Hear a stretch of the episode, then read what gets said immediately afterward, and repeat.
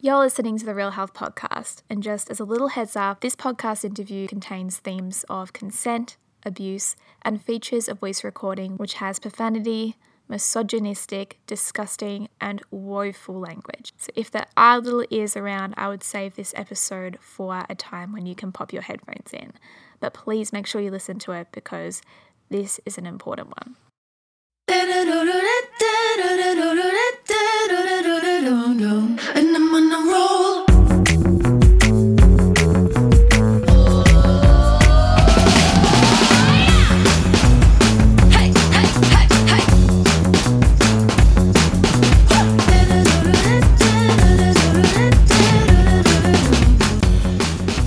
Welcome back to the Real Health Podcast. As always, I'm your host, Ebony May, and today's episode is a little bit different. Last month, an online dating story went viral with headlines and articles spanning across Pedestrian, Marie Claire, the Daily Mail, and Pop Sugar, just to name a few.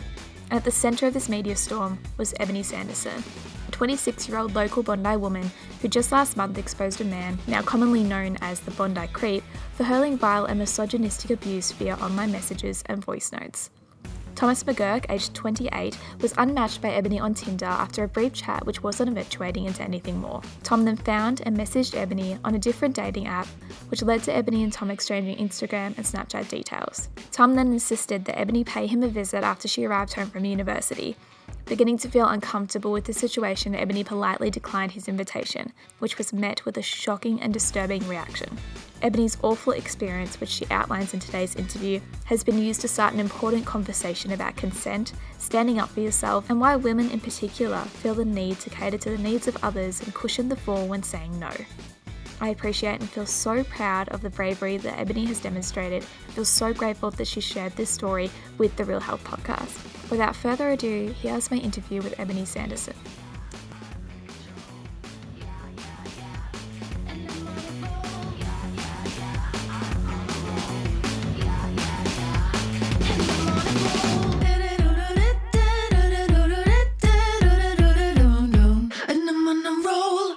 Welcome to the Real Health Podcast. Thank you so much for chatting with me today. Thank you for having me. It's exciting.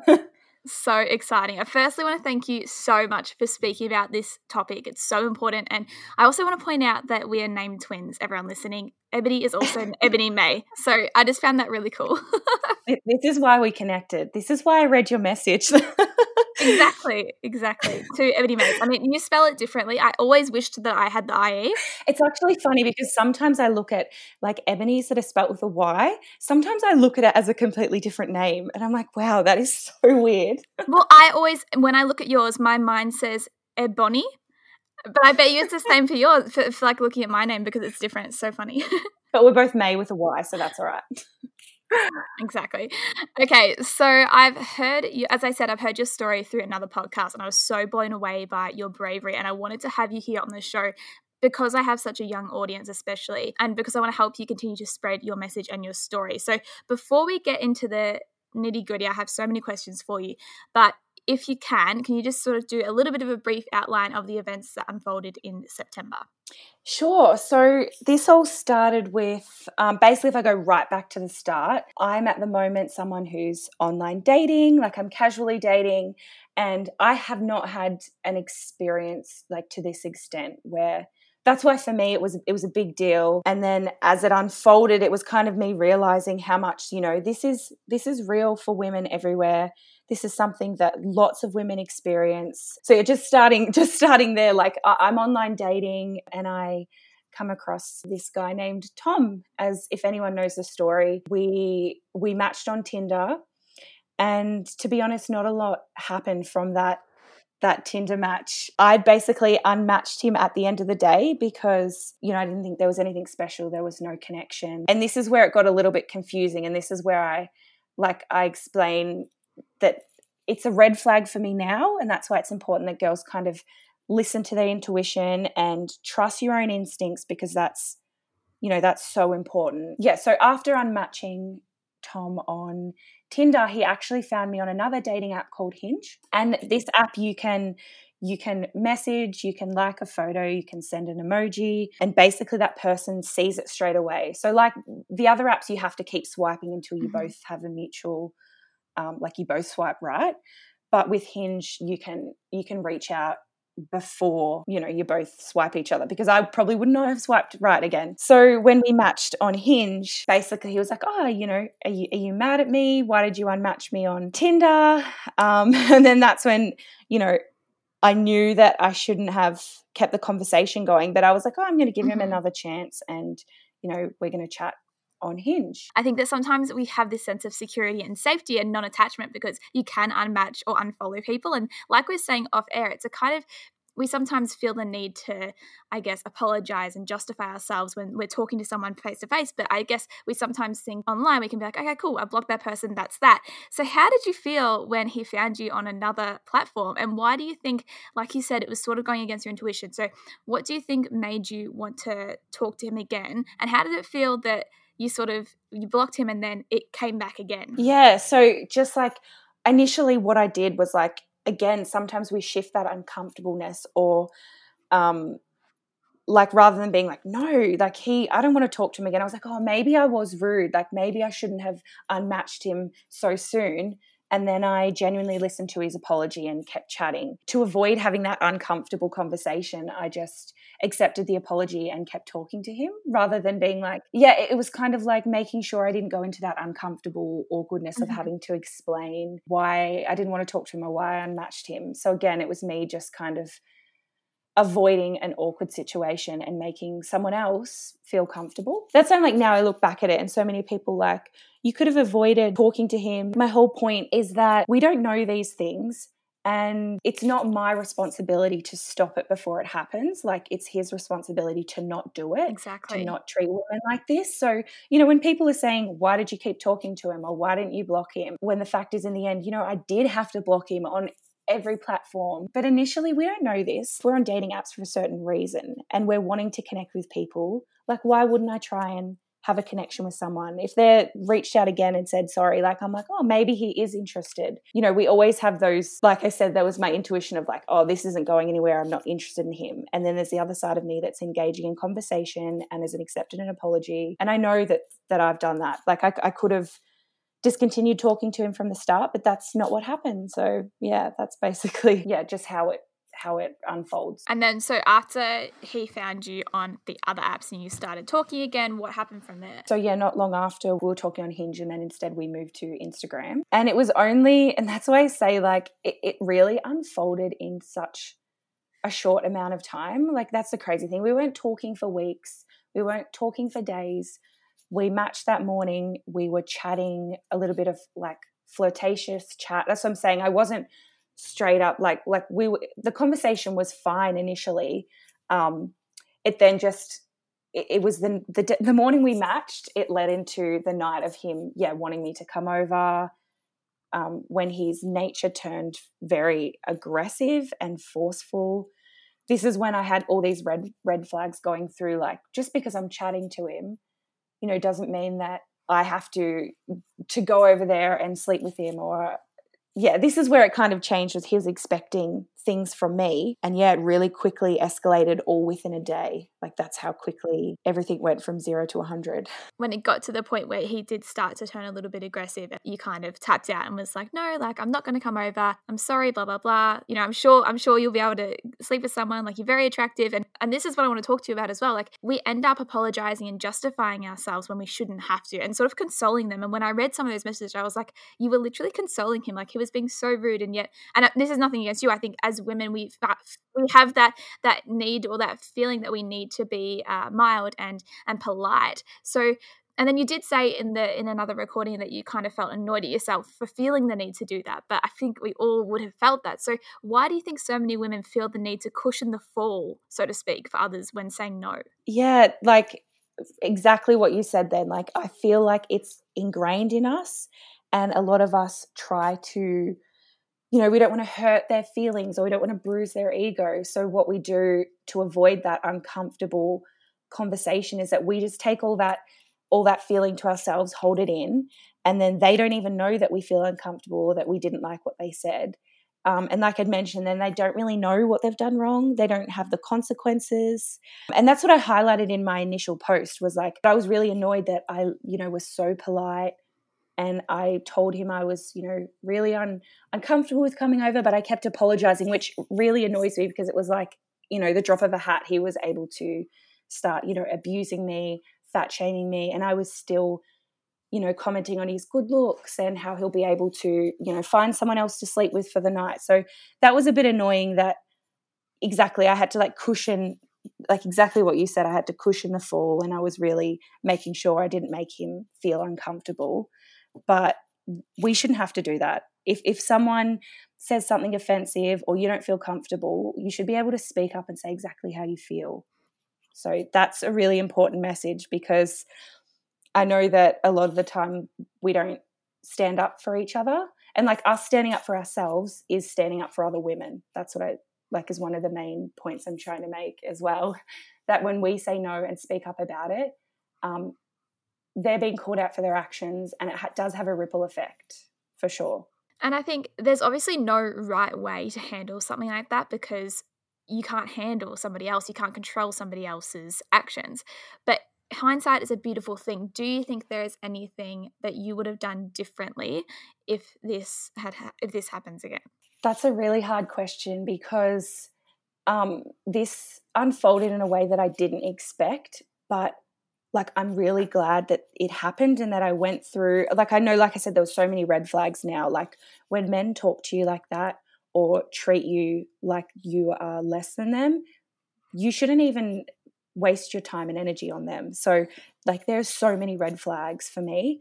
But if I was to go back and change anything in time, like I probably wouldn't because after sharing my story and having it basically spread like more than I ever imagined, like that was a blessing in disguise because all of these women who had experienced this, you know, by the same man and other women who have experienced it um, in general was like overwhelming and it was a massive wake up call for me. So I think it was really you know, there was a positive out of this. I didn't really want to be exposed like this, but all the women that have come forward and spoken up to me is like is worth it. Like if this stops a few women from having to experience this or having to have a run in with say this guy, um, yeah, I feel like that that is worth all of this crappy stuff for. Oh, 100%. Uh, and that's why that's why I keep saying like I'm so proud of you even i think that's weird to say like obviously i don't really know you but like i feel really proud that you've taken this really awful situation and i can imagine that even when i hear the recordings like every single time my blood absolutely boils like you wouldn't you didn't have to share that and you have and i think that's so amazing. And i kind of want to speak about the the support that you've received because you've spoken about how much support that you've received but you've also received some messages and accusations that you are to blame for the way that he treated you and that not even not directly to blame but some people have sort of just saying well uh, come on like what what did you do to like cause this abuse? Like why did this just come out of nowhere? And i think that i want to firstly highlight that even if you had antagonized him in some sort of way that the things that happened are on him. Do you know that like I just it's so so mind-boggling that people are ready to Yeah. defend or justify what he said because of something that may have happened. So I want to know why do you think we're so desperate to place blame and shame on women and how did these sort of messages make you feel? Yeah, so initially it actually took four days to get like a negative message or a troll. So initially I was like, you know, to me it was so empowering and like the amount of support I got firstly was like amazing. And all the women, like you said before, like you're proud of me. So many people sent me these messages.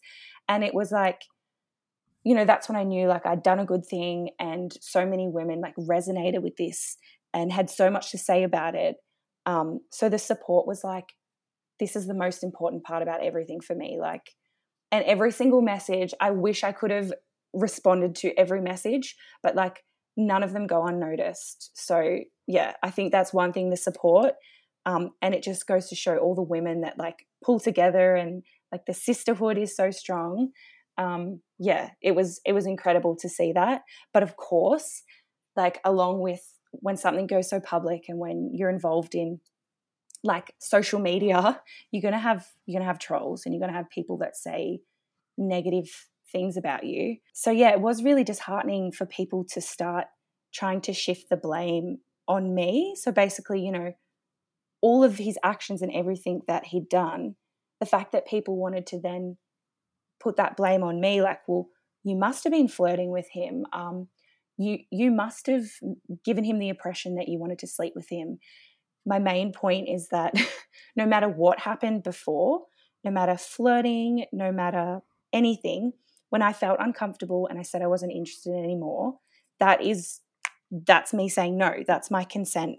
That's me changing you know we're entitled to change our mind. If we don't feel comfortable talking to someone then don't. And i hate that so many people are sending those messages like oh show us what you said to him. Like what do your voice recordings say? Like that is irrelevant. He decided to you know um like abuse and fat shame me and you know criticize my appearance and my looks. That was on him. That was his decision. That was his reaction. It has nothing to do with you know me letting him down or leading him on. So yeah i think that that's ridiculous that people try to shift the blame from like the man to the woman. So yeah i think it's it's kind of disgusting when men do that and think that that's okay It kind of reminds me of all those stories we hear about, you know, women getting assaulted and then saying, oh, well, what was she wearing? Or, you know, why was she out so late? Or why was she by herself? Like, why should we be taking all these extra precautions to protect ourselves from people who can't control themselves? Yeah, exactly, exactly. Because yeah, we shouldn't. Already online dating, and already as women, um, we have all these extra things that we have to be careful about. Like, why should we then take extra precautions to avoid other people's actions? Like, if if that makes sense, it's like everything that happened and these situations that we've we're faced with. Um, we shouldn't we shouldn't be accountable for these. Like, they should be held accountable and they should know how to treat women with respect. I, I totally agree with you there. This is editing Ebony chiming back in to give some context. The voice message that I'm referring to, I am going to insert here. I have Ebony's permission, and I think that it just really shows how horrible and horrific the abuse that Ebony received was because even every time I hear it, I've heard it a few times, I still can't believe it. So, this is one of the voice messages that Ebony received. Uh, okay, enjoy your night. I won't. Don't want to waste any more time. Okay. Well, um, you're actually a fat fucking pig. You know that? So thanks. You did waste my time. You're fucking ugly, and uh, you would have been one fuck. You would have been just one fuck, and that would have been it. Because you're a disgusting fat pig. Look, if you don't have issues if you call out someone for being a shit person you're a piece of shit and you're fat and you're ugly and you're ugly on the inside and the outside. And I say that to shit people.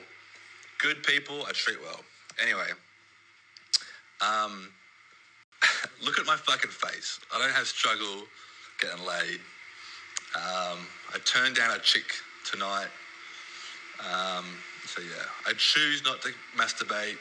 I choose not to come a lot. And uh, look, you just called me hot five minutes ago saying you think I don't need to get laid. I don't uh, struggle getting laid. You're right, I don't struggle getting laid.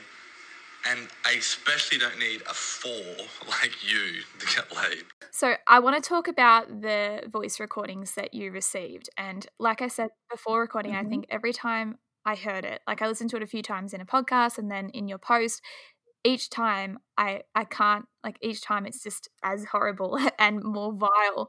Mm. And you said in the other interview that anyone at any time has a right to say no and not have these repercussions. These unfair repercussions were placed on you after just saying no. And that's the thing. I think obviously you're on a dating app so i think kind of the idea of it is to be flirting so for people to say oh you must have been flirting with him like mm. to justify it that kind of blows my mind like oh Eb, as if you were flirting with someone when you were on a dating app exactly.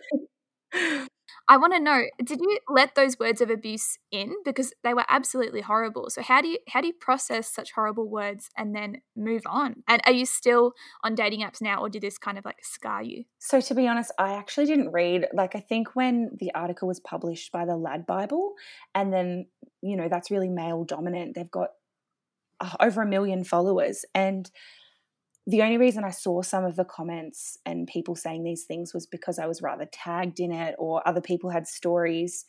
Um, but I wasn't going to read them. Like there was no point me wasting my time to read these comments, and I think you know a lot of them were were people that were just, you know, anti feminism and they just wanted to say something. They didn't even read the story. They might have read the title and been like, cool, I have an opinion. I'm going to I'm going to share it. Which it's like, no, if if you don't know what's going on, if you um like in the end we all have an opinion, right?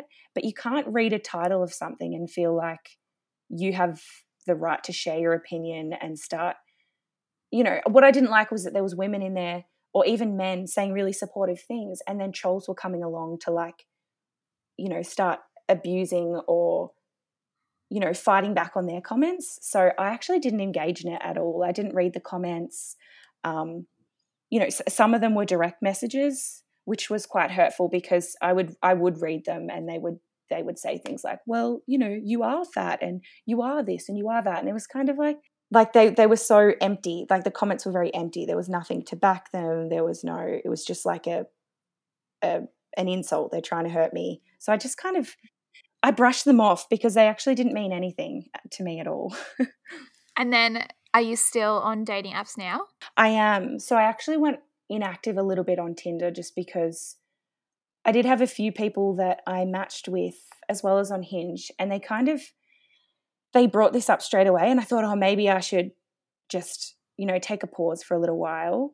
But no i'm still on dating apps and i don't think that i should feel the need to not be on them because you know if anything he needs to stay away from dating apps Oh, exactly. And I mean, that's why I was asking. I think that sometimes it's hard to go back to something when we have. I mean, to say it was a bad experience is probably a huge understatement. But I'm glad that you're on there because I think why, yeah, exactly. Why should you be the one to remove yourself? You didn't do anything wrong. I, I am, to be honest, I'm taking a little bit more because I do like meeting people online. I've had so many good experiences, but I have kind of taken a step back and I am being a little bit more vigilant now. Um, you know, because I wasn't afraid to, you know, chat to people, call people, meet up, go on a date. But now I do, like at the moment, I'm a little bit more careful about, you know, who I'm chatting to. Are they verified? Do they have like sometimes it's, it's good to have their other forms of social media so you can see whether or not you know you can tell straight away if they're real or they're fake Mm-hmm. by maybe their followers or their photos so yeah i think i'm taking a few extra precautions but i'm still online dating and yeah that like this is a really bad experience but also i've learned a lot from it and um yeah it's not going to stop me from you know doing what i want to do meeting new people I want to talk about consent more broadly because I do think that, like you said, as soon as you said that you weren't interested, it kind of should have been book closed, and it wasn't. And I think that that can be applied to so many other women, whether that is online or in person. We sort of we feel like either a we we can say no and then it's not going to be received well, or it's such a big hassle to say no that we just don't bother. And you said in in an interview that consent is fluid. So, what did you mean by that? And what do you think is your relationship with consent? Yeah, so I think sometimes people just think of consent as being yes and no, and they expect people to like physically say those words when it's just like, yeah, my whole point of consent being fluid is that, um, you know, our body language, that's consent, um, you know, our mood, our emotions, like consent comes in all different forms. So we need to stop thinking that there's a start and an end point for consent because if you say yes once or you're engaging in something like of course you're going to change your mind. Like that's that's normal. And that's where i'm saying consent is fluid because we can change our mind. We can go from a yes to a no whether it's the physical yes or no consent or whether it's our body language language whether it's withdrawing whether it's um, you know it, depending on the situation like consent yeah there's so many different forms that people think once we say yes you're that that's consent but it's like no it definitely changes along the way and that's normal. So we need to start like identifying and seeing consent as as a fluid motion I want to thank you so much for sharing and being so open. And I, like I said, I feel so proud of what you've been able to do with such a crappy situation. But to wrap up, I'd love to know what is one message that you would have uh, what you'd like to give to girls who are starting to use dating apps? Um, I think the main thing is to trust your gut. Like if if you're feeling uncomfortable, um, if you don't think it's going the way you want to, like listen to yourself. You don't have to, um, you know, cater for those these sorts of people and make sure that you know they're comfortable, even though you're uncomfortable. Like start standing up for yourself. Um, you know, trusting your own intuition, and then that's gonna that's gonna get you further in life because people that you should want to engage with, you know, you want to you want to be enjoying that and getting joy from it. So yeah, I think those feelings, your gut intuition, all of that is just like extremely important. And I know, like I said, something I, there was a lot of positive out of this, but if I go back initially, if I trusted my gut instincts, I went with my own intuition, like I could have avoided I could have avoided all of this. Again, I don't want to put all of the pressure and the blame on myself for not listening to my gut. But I think that that's just a really important message that a lot of the time we know how we feel and we just need to believe in ourselves. Yeah, 100%. And yeah, like you said, obviously, I think that sometimes, even in those situations, it might feel a little bit daunting or something might feel a little bit off. But then, you know, that other side of you kicks in that's like, oh, you know, he's reached out again. I don't, I don't, I don't want to be rude. You know, I'll entertain the thought. Yeah, we start being really polite. That's just what we do. And it's so normal. That's why we also can't we can't kick ourselves for making mistakes or doing the wrong thing because that's natural. Like we're curious people. Um so like of course take it with a grain of salt, but like if you are feeling a certain way, like sometimes listen to yourself before you, you know, cater for someone else. That's what I think's important. But of course we're going to like I said, we're really curious human beings.